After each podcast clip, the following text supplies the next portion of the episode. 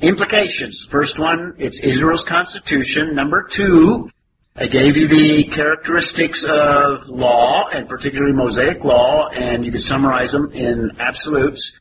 Number three, what is the purpose of law? What can, what are some of the implications? What is the purpose of this revelation? Show how people are connected to God. That would be a good one. Yeah, that's a good summary. But there's other purposes. The purpose of the law, number one, it's a revelation of God's nature. What is God like? Revelation of God's nature. In fact, it'd be good to read these verses. Loretta, you were in chapter 19. You still there? I'll have you read another verse. Linda, are you still in 19 as well? You, you'll get there. Mark, why don't you look up Romans 3 and Deuteronomy 4 1? Randy? Read 19, 16 through 19. Skip down to 17 and 18 No, 17. and 19. And Moses brought the people out of the camp to meet God, and they stoned, Stood. stood, stood at the foot of the mountain. Now Mount Sinai was all in smoke because the Lord descended upon it in fire, and its smoke seemed, and the whole mountain quaked violently. Okay. God is revealing himself in a visible, audible, and a dramatic way. And this is in the context of giving of the law. The law is revealing in words a holy and uh, unapproachable God. Keep reading. When the sound of the trumpet grew louder and louder, Moses spoke, and God answered him with thunder.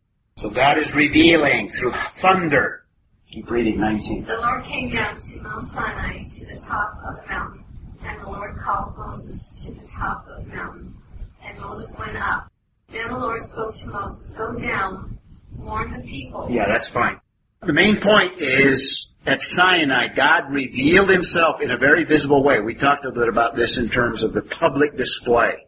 So the Mosaic Law reveals the nature of God in written form. This is after God somewhat demonstrated his presence in these audible, visible, and very dramatic ways. Secondly, the purpose of the Mosaic Law is to reveal God's standards. Not only God's nature and God's character, but God's standards. Revelation of God's standards.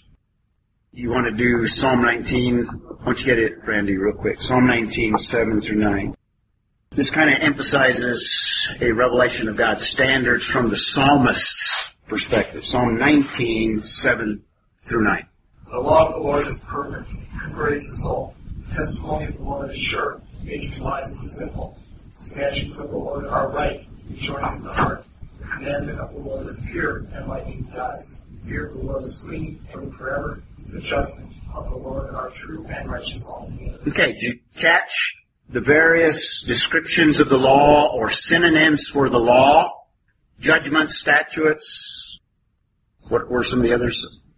Commandments, yeah. And what it's saying is these are God's standards. The, the law are God's standards. They're perfect. They're inerrant, basically, is the sum of all of that. And in the New Testament, we're told that the purpose of the law is to reveal sin. And that's the Romans 3.20. You have that one, Mark? Because by the works of the law, no flesh will be justified in his sight. Through the law comes the knowledge of sin. Through the law comes the knowledge of sin. So the law reveals sin. And that's what Paul is getting at in Romans. While you're in Romans, read chapter 7 also, and 7 verse 7. This is Paul again. What shall we say then? Is the law sin? May it never be. On the contrary, I would have, I would not have come to know sin except through the law. For I would not have known about coveting if the law had not said, you shall not covet. Okay, so the law reveals sin, and particularly he's talking about coveting, and coveting is what? Which of the Ten Commandments? Last one. The last commandment. So the law reveals sin. Paul says, I would not know about coveting except it reveals my heart. because that's a heart response.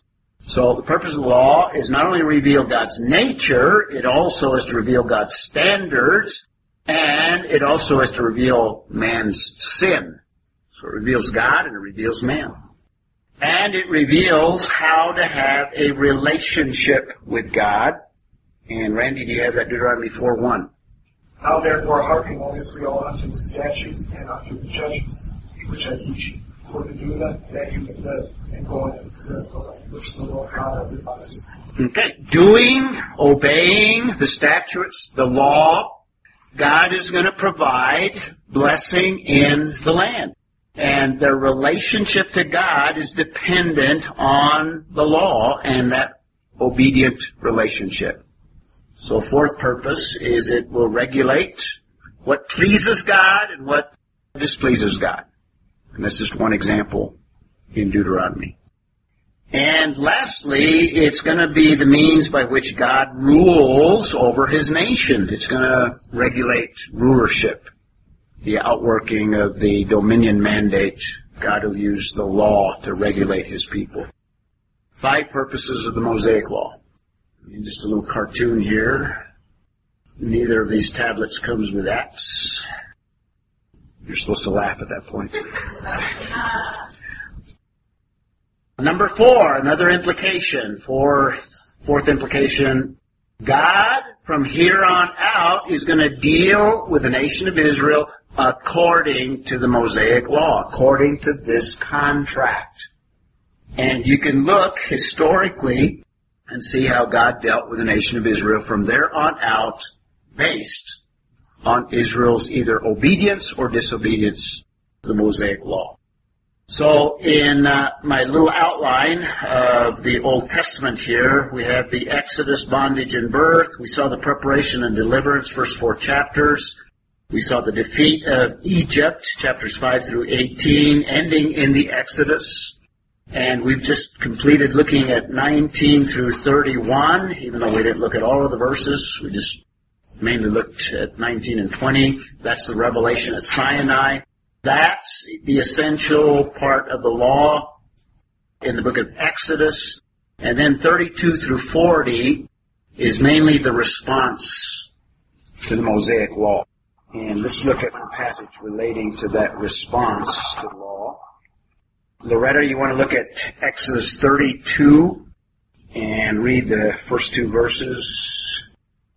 You want to look up also 30, look up 34.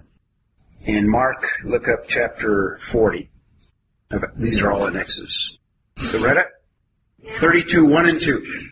Now when the people saw that Moses delayed to come down from the mountain, the people assembled about Aaron and said to him, Come, make us a God who will go before us.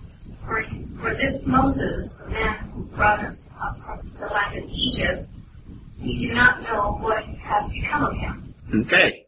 What is their response after the giving of the law and almost in the middle of the giving of the law because more of it will be specified after chapter 32. What's going on in chapter 32? We see the nature of the people and it shows a rebellious people. Read to be more complete as to what's going on here, read verses 7 through 9, same chapter, Loretta. Then the Lord spoke to Moses, Go down, go down at once, for your people whom you brought up from the land of Egypt have corrupted themselves. They have quickly turned aside from the way which I commanded them. They have made for themselves a molten calf and have worshipped it and have sacrificed it and said, This is your God, O Israel, who brought us right up from the land of Egypt. Okay. So, on the very occasion of the giving of the law, reveals the sinfulness of man's heart, and particularly the, the people of Israel at this point. What do they do? They make an idol. The very violation of the very first words that God speaks in the giving of the law. You shall have no other gods, and you shall not make idols. So, even though God delivered them from Egypt, what did they do? They took Egypt along with them, and they're expressing basically their worldview. So they're not transformed yet. There are people that are delivered, but not transformed. They're not sanctified yet. God's going to have to deal with them. So basically the first response of the law is they break the covenant immediately, and that's illustrated in chapters 32 and 33. So a first response of violating the covenant, they break the covenant right off the bat. This is what they were raised in. This is why God is breaking them away and introducing a new way of living. Now, secondly, the covenant must be renewed. In fact, if you read this portion, it angers God, and God basically indicates to Moses that he could, in fact, bring judgment. He says he's going to. Moses pleads and says no. He makes a case, and and God I think all along was not going to do what he indicated that he might do. So in chapter 34, we have a renewal of the covenant. And you got that one, Linda? 34, read verse 1. 34. Now the Lord, cut out for yourself two stone tablets like the former ones, and I will write on the tablets the words that were on the former tablets, which you shattered. So be ready by morning and come up in the morning to Mount Sinai and present yourself there to me at the top of the mountain. Okay, so if you read 32 to 33, Moses basically shatters the tablets where God had written the covenant, indicating in a visible physical way that Israel had violated or broken the covenant, and in a physical way, Moses breaks those tablets.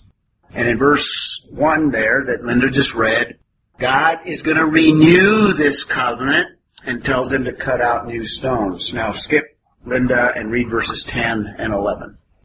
Then God said, Behold, I am going to make a covenant. Before all your people I will perform miracles which have not been produced in all the earth, nor among any of the nations. And all the people among whom you live will see the working of the Lord, for it is a fearful thing that I am going to perform with you. Okay? But notice a renewing of covenant there. Do you see the word covenant in that passage? Verse 10? So the covenant is renewed, and God is going to move on with them. The last part of the book of Exodus deals with the building of a tabernacle, and all the detail is specified because it's at the tabernacle is where they will basically focus their worship before God. So the rest of the book of Exodus from chapter 35 to 40 deals with the building of the tabernacle. So that's the book of Exodus. Those authentic duplicates. Yeah, these are archaeological artifacts that were found in Egypt. So this is what the children of Israel would have been familiar with. And all the pharaohs would be identified with these gods. This would be a god, the, one of the gods of the Israelites. And here's a pharaoh before it. And similarly, you have a pharaoh here before this god. So that calf, the golden calf that they made, probably looks something like that. So let's take a look quickly at how God is going to deal with the children of Israel throughout the Old Testament based on the Mosaic Law.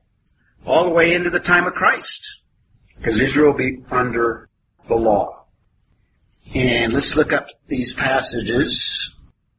Mark, did you read? Okay, why don't you look up Deuteronomy 29, 24 and 25. Randy, Joshua 7:11. We'll come back to that later when we talk about the conquest. And you want to do Judges 2:20, Loretta, and Micah 6:1 through 4. You got it.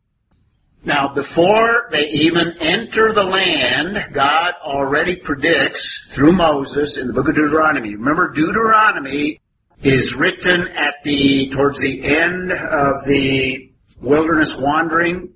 Moses is preparing the next generation, the generation that grew up in the wilderness, because at the end of the 40 years, the old generation had died out. In other words, the men that were 20 years and older at the beginning have all lived 40 more years and have died in the wilderness.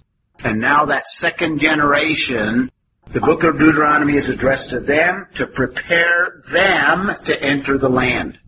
And in the book of Deuteronomy, not only does Moses review their history, the history of the children of Israel, but he even looks ahead and predicts what's going to become of the nation of Israel. And this particular prediction deals with Israel in terms of the Mosaic law. So you want to read 29 verses 24 and 25. All the nations will say, Why has the Lord done thus to this land? And if you read the context, he is kicking the children of Israel out of the land because of disobedience. And the question is raised, you know, what are the nations going to think of this? Keep reading. Why this great outburst of anger? Then men will say, Because they forsook the covenant of God, the God of their fathers, she made with them. He brought them out of the land of Egypt. So you get the connection there? In other words, they will be expelled from the land in the future. And this is looking probably, first of all, at the Babylonian captivity. And then later on, it may be even looking ahead in terms of 70 AD when they were cast out of the land again after, after Jesus Christ, after, after the New Testament era. And before they even enter the land, Moses, obviously through inspiration of the Holy Spirit, is predicting that they'll be cast out. But the point I want you to make is what is the basis of them being cast out? Did you catch that? Yeah, they broke the covenant.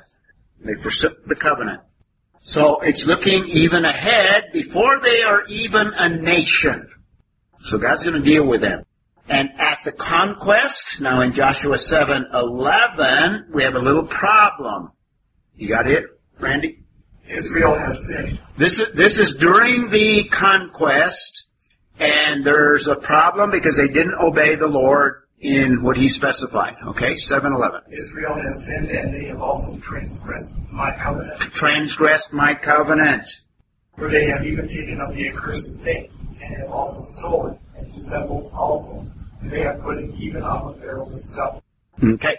And God is going to deal with those particular individuals in that circumstance. We'll come back and look at that passage. But the thing I want you to notice here, it's on the basis of violation of the covenant. And this is consistent. In other words, historically, this is how God's going to deal with them. Loretta, you want to read Judges 2.20. The whole period of the Judges is a period where Israel has abandoned the law, abandoned the Mosaic covenant. And read just 2.20.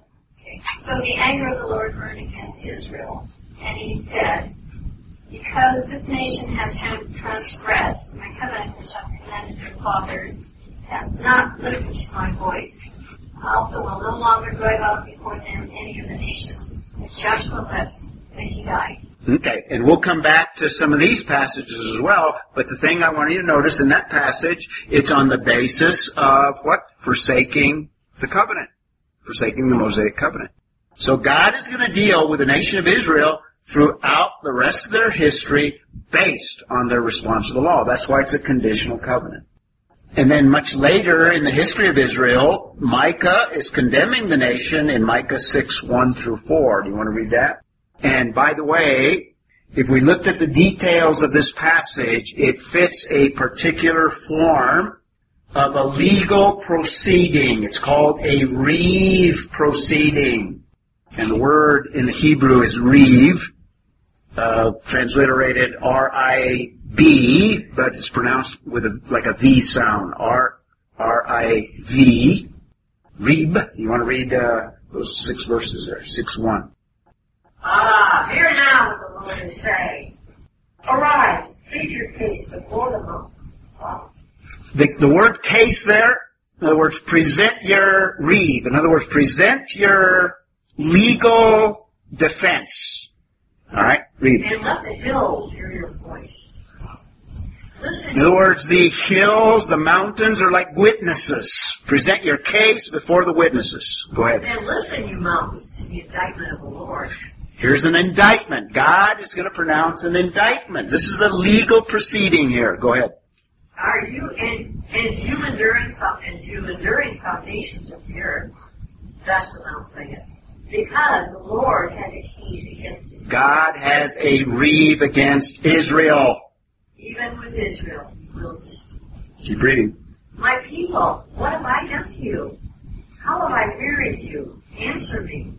Indeed, I brought you up from the land of Egypt, Okay, reminding of the Exodus. ransomed you from the house of slavery, and I sent before you Moses, Aaron, and Miriam. My people, remember now what Balak king of Moab counseled, and what Balaam son of Beor answered him. Okay, he, he just goes on, and if you keep reading even beyond verse 4, he's basically setting forth a case, and the case that he sets forth is based on the Mosaic law and the violation of the law. Okay? So it's like a courtroom scene that is presented in, in Micah. The point I'm making here is God is going to deal with the children of Israel based on the Mosaic law. In the last passage, we have Jeremiah 11, 2 through 10. Do you want to get that one real quick? Mark. This, uh, well, he's looking it up. The setting of this is Israel at the end of their Old Testament history. They're going to go into captivity. They're going to go into Babylon. God is bringing judgment. And they're going to go into exile. And all of this is based on violation of the law, violation of the covenant. So Jeremiah 11:2, start reading. We won't read all the verses, but you might jot down 2 through 10 specifically. Hear the words of this covenant and speak to the men of Judah and to the inhabitants of Jerusalem. And say to them, Thus says the Lord, the God of Israel, Cursed is the man who does not heed the words of this covenant, which I commanded your forefathers in the day that I brought them out of the land of Egypt. Okay, what covenant is he talking about? He tells you specifically right there. Mosaic covenant. When he brought them out of the land of Egypt. Keep reading. From the iron furnace, saying, Listen to my voice, and do according to all which I command you. So you shall be my people, and I will be your God. In order to confirm the oath which I swore to your forefathers, to give them a land flowing with milk and honey. Now that oath, what is that oath to the forefathers? Same thing, covenant. Yeah, but which covenant? Abraham. Abrahamic covenant. So he's talking about two covenants there. He's talking about the Mosaic covenant, but then he refers to the Abrahamic covenant as well. Keep reading. As it is this day. Then I said, Amen, O Lord. And the Lord said to me, Proclaim all these words in the cities of Judah and in the streets of Jerusalem, saying, Hear the words of this covenant and do them. For I solemnly warned your fathers in the day that I brought them up from the land of Egypt, even to this day, warning persistently, saying, Listen to my voice. Yet they did not obey or incline their ear, but walked each one in the stubbornness of his evil heart. Therefore I brought on them all the words of this covenant, which I commanded them to do, but they did not. Then the Lord said to me, A conspiracy has been found among the men of Judah and among the inhabitants of Jerusalem. Okay, that's far enough. But basically, they're going to go into captivity because they have violated the covenant. And notice that it's very clear. And this is at the end of their history. So even before they're a nation, it's predicted when they violate the covenant during the conquest, they suffer consequences. During the period of the judges, which is a dark period of time, again, violation of the covenant, and God deals with them then. The prophets, later on in their history, God brings a case against them based on the Mosaic covenant. And then as they are cast out of the land in book of Jeremiah and go into captivity, always based on the covenant. So God deals with the nation of Israel based on the Mosaic covenant. Final implication is in the New Testament, when we come to Messiah, we learn that in some senses, Jesus is the fulfillment of the law. So the fulfillment of the Mosaic law finds its fulfillment partially in Jesus Christ. And that's why we're no longer under the law because he has fulfilled the law. And probably the main way he has fulfilled the law in that he became the ultimate sacrifice, the ultimate way of relationship and access to a holy God when he died on the cross. He became the Passover lamb that is specified in the Mosaic law. Make sense? So Jesus becomes the Passover and he fulfills perfectly, he obeyed the law perfectly. He was sinless. So he fulfilled the aspects of performing the stipulations of the law in that he perfectly obeyed. He also fulfilled the ceremonial aspect, being the Passover lamb, and he also fulfilled the moral aspects or the absolutes of the law as well. And thus we are no longer under law, but we are under grace. We're under a different system. We're, we're not under that covenant. I was wondering, uh, in that reading, were the prophets all that time the lawyers? Yeah, they were like prosecuting attorneys, lawyers.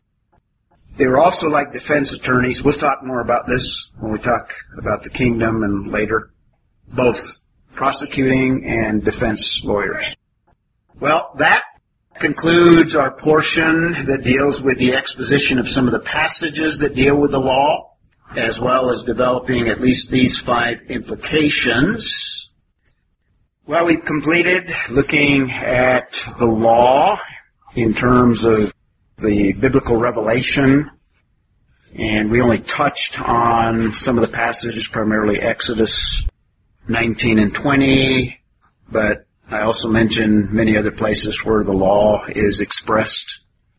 Book of Numbers, all of Leviticus, much of Deuteronomy is a re-giving of the law. So we looked at it and drew implications and now probably the area of apologetics that it applies closest to the law since the law is kind of revelation of the truth, revelation of God's standards it kind of reflects what the essence of the Bible is. The, the essence of the Bible is a revelation of God, a revelation of God's standards.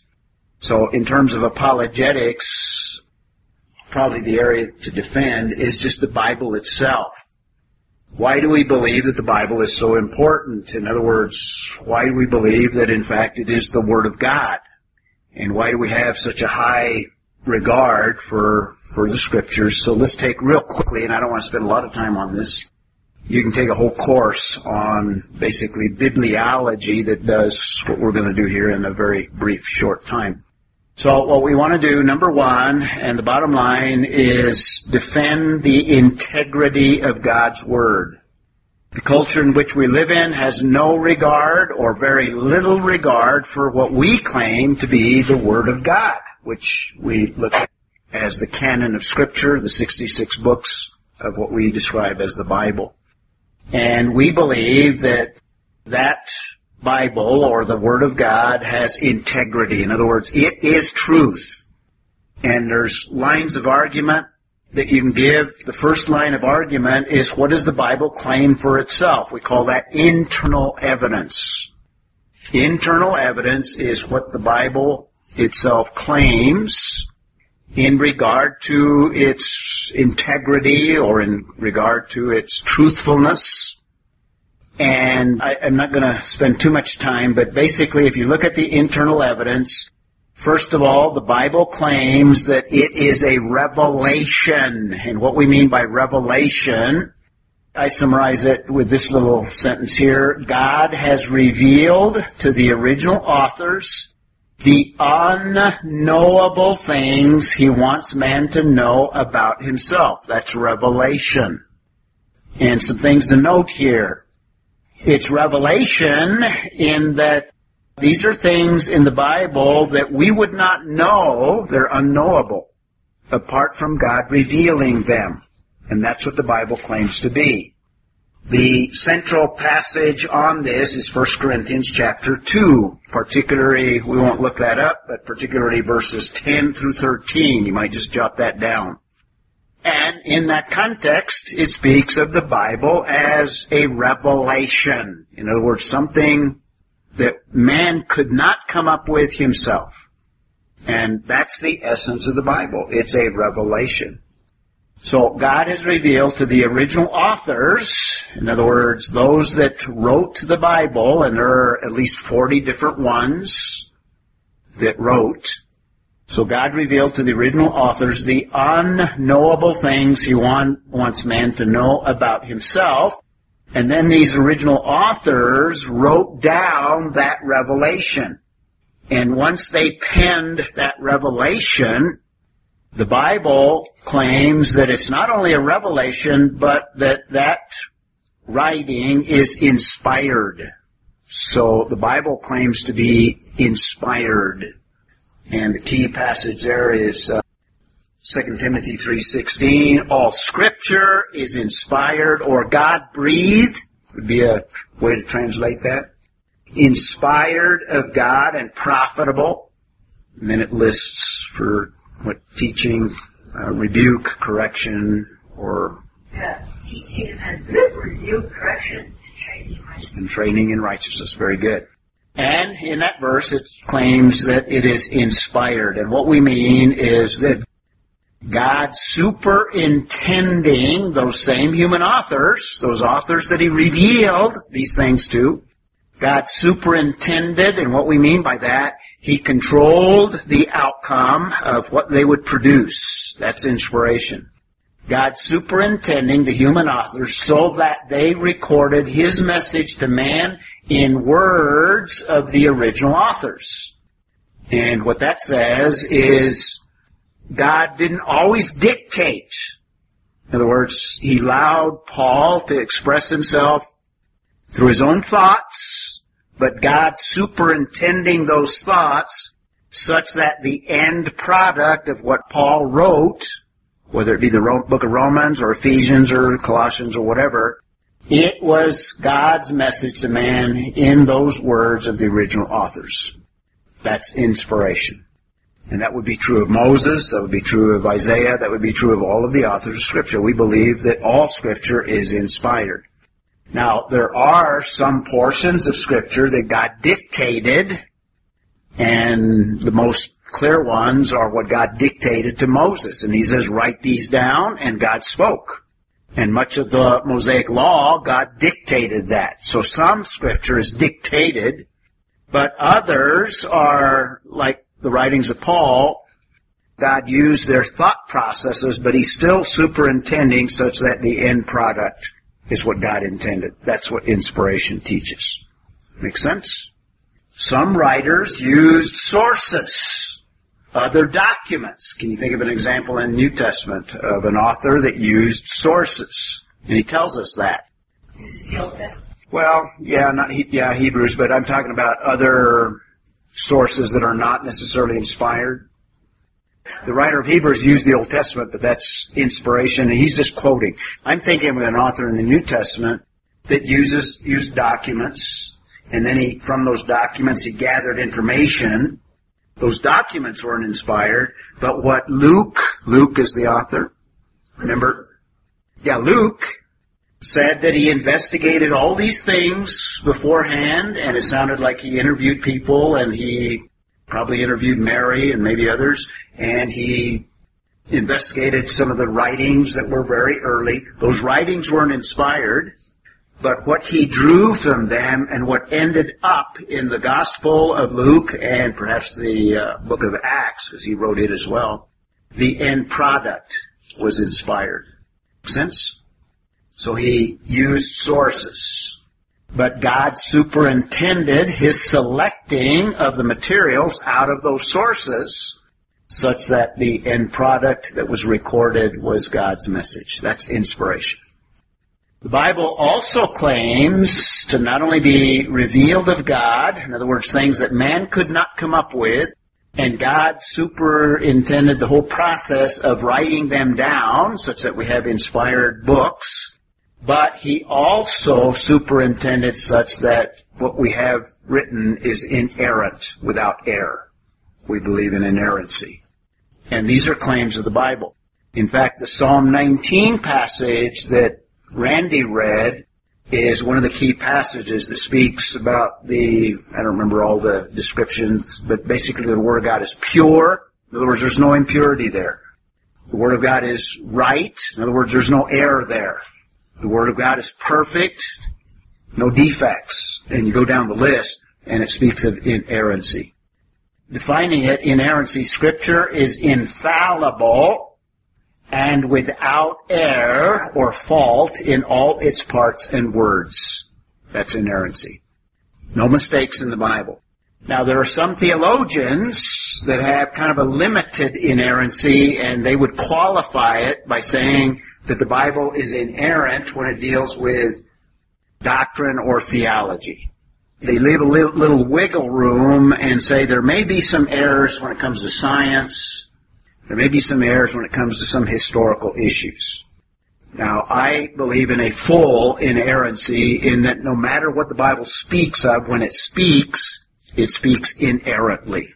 And I hope I demonstrated that when it deals with scientific issues, it is more up to date than any of the science that we have today in any textbooks.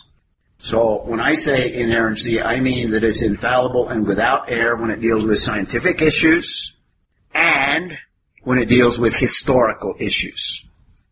That's inerrancy. And Jesus, uh, let's look this passage up. You want, Randy, you want to look up Matthew, Matthew 5, 18? And besides that one, 2 Peter 1.21, for no prophecy was ever made by an act of human will, but men moved by the Holy Spirit spoke from God. That's revelation, that's inspiration, and that's even inerrancy in that they're speaking what God revealed and what God spoke. But Jesus, in Matthew 5.18, you, you have that one? You want to read it loudly? For verily I say unto you, till heaven and earth pass, one jot or one tittle shall in no wise pass from the law till all be fulfilled. Okay, that King James Version, right? Not one jot or tittle, Jesus says, of the law shall pass without it being fulfilled. It's not a statement per se of inerrancy, but it implies that Jesus had a high level of confidence to the point that he said, one jot, what he's referring to there, the King James is referring to the Hebrew yud, which is a Hebrew letter. And if you go through the Hebrew alphabet, Aleph, Beit, Gimel, Dalet, etc., you'll come to a little letter that almost looks like a comma, except it's like a superscript comma. It's not down low. And it's different from all of the other letters in terms of size. And this little alphabet here kind of reveals it. So this little comma, which is a yud, it's a letter. It's just as much a letter as aleph or beit or any of the others, but it's much smaller. And Jesus is saying, not even a tiny little letter like a yud is going to pass away. And then what does he say? A jot and a what? Tittle? That's uh, the Hebrew serif. And that's not even a letter. What that is, that is a part of a letter. And what I've given you here is I've given you a beit, and the only difference between a beit and a kaf is what? You notice the two different, what's the difference here? See, it has this little thing here, and then it goes around like that. This goes around like that. And as Mark is pointing out, the only difference is this little tiny projection there. That's a serif. Or King James translates it tittle. And Jesus is saying, even the difference between a B letter, beit is like a B, and a kaf is like a K, the only difference is this little tiny projection, and he's saying, even that's not going to pass away. Or, uh, the only difference between a dalet, here's a dalet, like a D letter, is this little tiny projection here. The only difference between it and a resh, it's like an R, is that little projection. The resh does not have it, the dalet has it. So see what Jesus is saying? Not even the smallest letter of the Hebrew alphabet or this little tiny projection in some of the letters are going to pass away before it's all basically fulfilled. That implies inerrancy.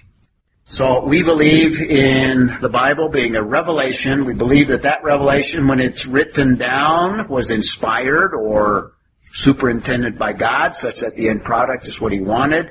So that the implication of that is that there is no error. There are no errors. And we also know uh, another internal claim that adds to the integrity of the Bible is just prophecy itself. The fact, because man cannot predict future events, and the Bible has large portions of prophecy in it that tells us events that are going to take place thousands, sometimes thousands of years later. And the prophecies that have been fulfilled, for example, even the Abrahamic covenant, God's predicting that there'll be a whole nation. And there'll be kings in that nation. and it comes about. That speaks of that speaks of revelation, inspiration, inerrancy. So just the existence of prophetic material speaks of a high integrity of the Word of God. So there's that internal evidence and just the preservation or the transmitting, the transmission of the Bible speaks of supernatural action. The Bible has always been under attack in every generation. And the fact that the Bible has survived, we could talk a lot about that. The Bible has been transmitted to us thousands of years after its writing. And that's miraculous. That speaks that somebody is protecting this document. And then there's all the external evidence, and there's much of it, and very quickly, let me just summarize some of the external evidence. First of all, number one, archaeology. The more archaeology that's done day in and day out, the trend is to confirm what the Bible teaches. If there are problems in the Bible, you would, the more that you discover in archaeology, you would have the opposite. You would find, oh, uh, there's an error here because archaeology demonstrates that this event didn't happen or this city doesn't exist or this city is different from what is described in the Bible. But the more that archaeology does its work, the more it confirms customs, events, historical events, things that took place that are recorded in the Bible. Just one example. For example, secularists said that for a long time that there's no evidence of people called Hittites. And the Bible speaks a lot of the Hittites. And there was no evidence found of such a people anywhere.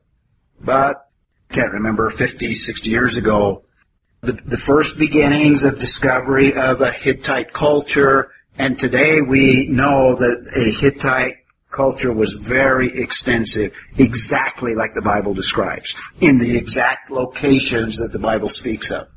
And this is true overall of archaeology. The more that we learn about archaeology, it confirms what the Bible speaks, confirming inerrancy the accuracy and integrity of the Bible. Just the survival of the Bible, I already kind of touched on it when we talked about transmission. The impact, you might say this is an external evidence. The lives that have been impacted by the Bible have had a transforming effect that you can't explain on a natural basis. So there's something about the message of the Bible that has a transforming effect on peoples. And oftentimes when you have large numbers of peoples that have great impact, it totally changes entire cultures. And that has been seen historically. Just some examples of that are some of the revivals of, of historical time. And some of those revivals have saved entire nations, entire cultures. So the impact that the Bible has had testifies to the, the integrity of its its work. And there's other confirmation, scientific confirmation, not just archaeological, historical confirmation. The more we learn about history, the more we see that it confirms what the Bible teaches. The more we learn about science. We're discovering things in science that the Bible spoke of years ago. In fact, the whole field of microbiology the Bible touches on microbiology when it speaks the kinds. It doesn't talk about the genetic aspects, but we're learning from genetics the validity of the idea of there's boundaries in categories of plants and animals. And the Bible refers to them as kinds. So that's just one example of things that confirm the Bible from science. And lastly, you could say uh, the Bible is unique from all literature that has ever been composed. And that uniqueness speaks to the integrity of the Bible. And the, the unique, one of the unique features is this book was written over thousands of years utilizing over 40 authors and yet it has a consistent and a clear message. And what we're doing in this course is trying to expound that movement of that historical narrative. So that's your defense of Scripture. And we cannot emphasize the importance of Scripture enough because of the things that we just mentioned. Well, we've completed our look at law and our next major event will be the conquest. The conquest. And that'll uh, primarily deal with the book of Joshua and we'll touch on the book of Judges as well. So on our timeline, we've come to one of the last events, or close to the last major event of Old Testament.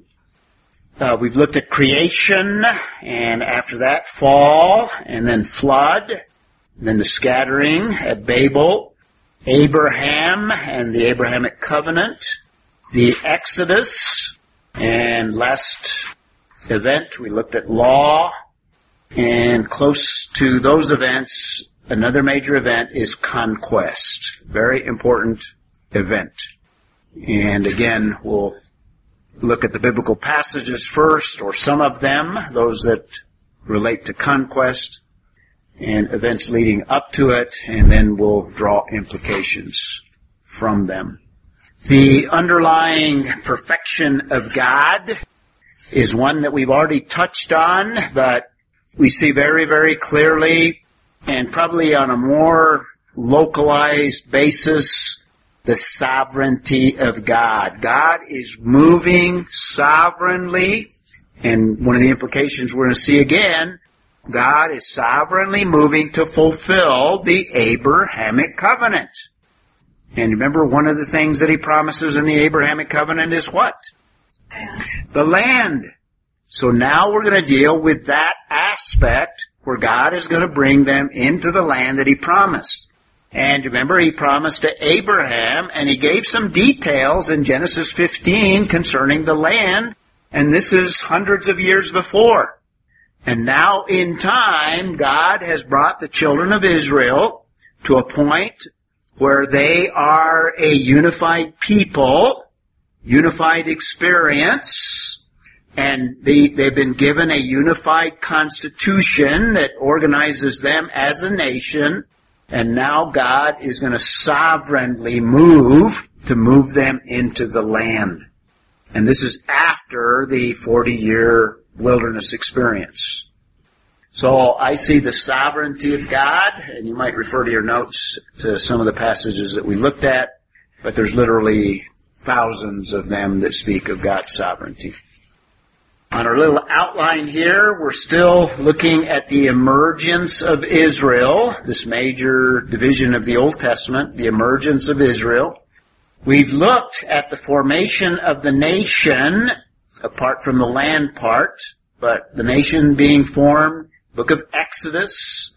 We didn't spend too much time in the book of Numbers. I'm going to look at some passages kind of leading up to the conquest in the book of Numbers but we will focus primarily on the next phase, which be the possession of the land. And you can see how history is unfolding here, step by step. And the possession of the land is primarily the subject of the book of Joshua. And in the outline, you can divide the book of Joshua into two major parts. The first major part is the conquest of the land. That's the first 12 chapters. And you can divide that. The first part of it is the preparation for war. Preparing the children to enter into battle with the Canaanites in order to take the land. And we want to look at it. But before we do that, let me just kind of introduce this by stating that when we deal with Moses and, jo- and now Joshua, God is passing the torch on from Moses to Joshua, and that happens in Deuteronomy, the end of Deuteronomy, and you have a kind of a also a transition in the first chapter of Joshua, where now Joshua is going to be prominent. We had Moses. Now Moses and Joshua, from the biblical perspective, the writings of Moses and whoever wrote the book of Joshua and it's possible that it could have been Joshua. The Bible views them as prophets. Not in the prophetic sense, but in the sense, in, the sense that they are the first divine interpreters. And we have the divine interpretation of history. We had Moses giving a divine interpretation of all of the book of Genesis, that historical portion. That's God's interpretation of those events of world history. Now, a lot of it was very selective, particularly the first 11 chapters. Didn't give us a lot of detail. The focus is on the history of the beginnings of Israel. That's Abraham, Isaac, Jacob, and then the last part, Joseph. But that is a divine commentary, if you will, on those events relating to Abraham and the formation of the nation. So with the writings of Moses and now Joshua, we have the first divine interpretation of history. So in reality, we have the first historians. I would include Moses and the author of not just Joshua, but the author of Judges, who'd have to be an unknown author. We don't know the author of Judges. Whoever wrote both of those, those would be prophets, but they are also historians.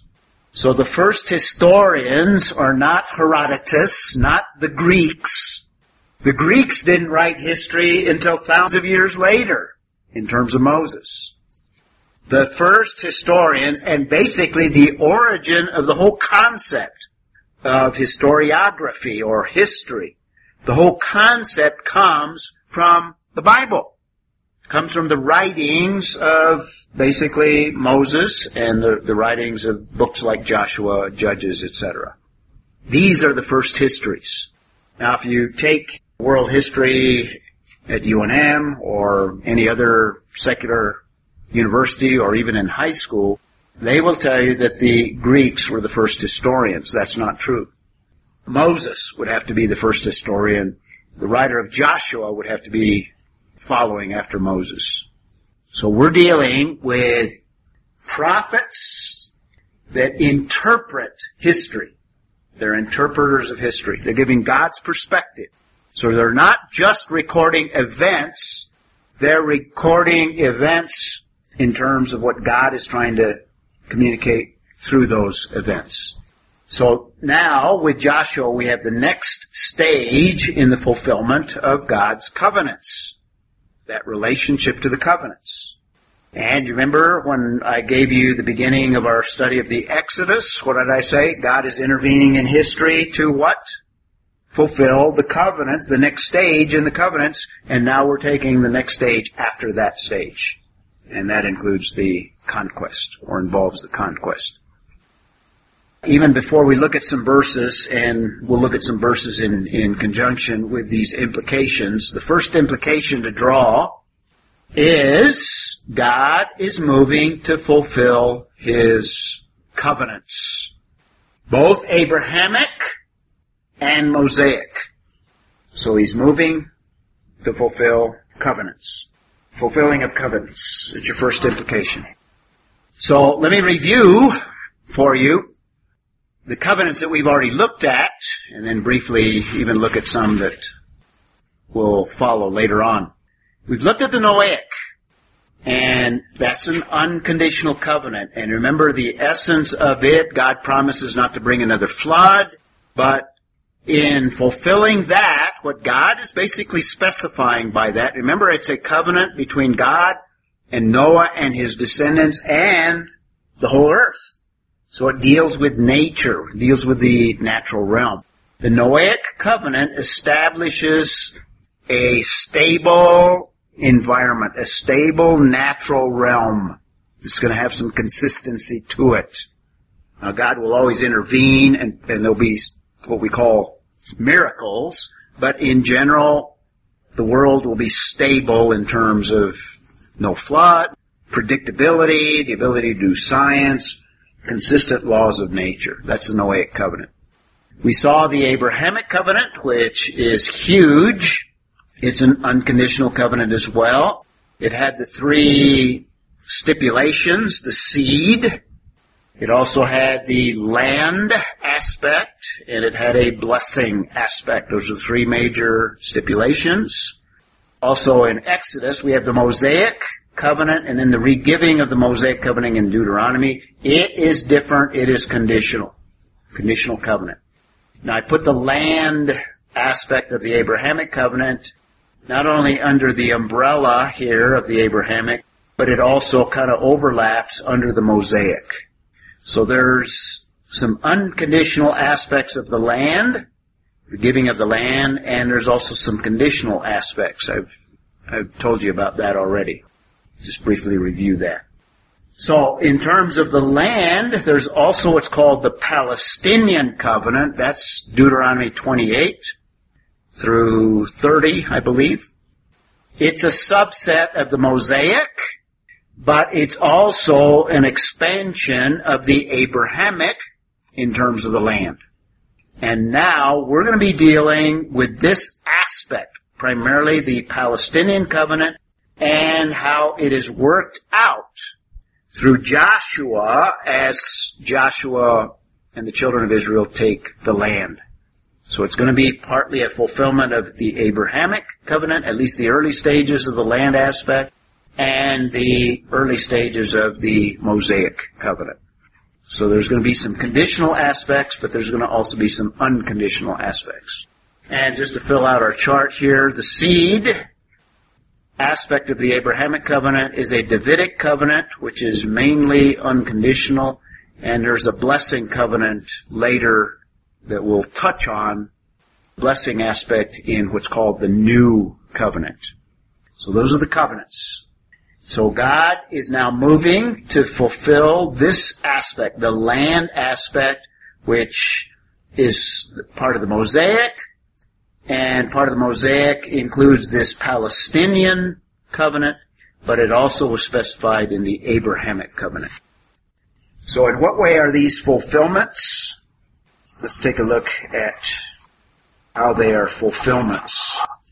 First of all, in terms of the Abrahamic covenant, we saw that God produced a seed. God produced a people. God even produced a nation, except in this stage, they're a nation that is on the verge of taking the full extent of their nationhood by taking the land.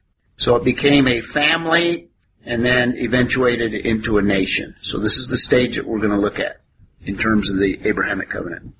In terms of the Palestinian covenant, it specifies in the land, being in the land of Canaan. Deuteronomy 28 through 30. And like I said, it's part of the Mosaic, so it has the condition of obedience. The children of Israel have to follow God's instructions in order to be successful in conquering the land. That's key. We're going to see individual instances where they didn't fulfill exactly what God did, and what happens? They're, they fail. In the book of Judges, they fail to do what God said, and it's a dark period of time. So we'll talk about that as well. So we're going to look at all of these in more detail. Randy, do you want to close for us? Thank you, Lord, of the truths of your word. Us tonight. We pray that you would bless us and keep us focused as we have seen you. Of our Lord Jesus' name. Amen.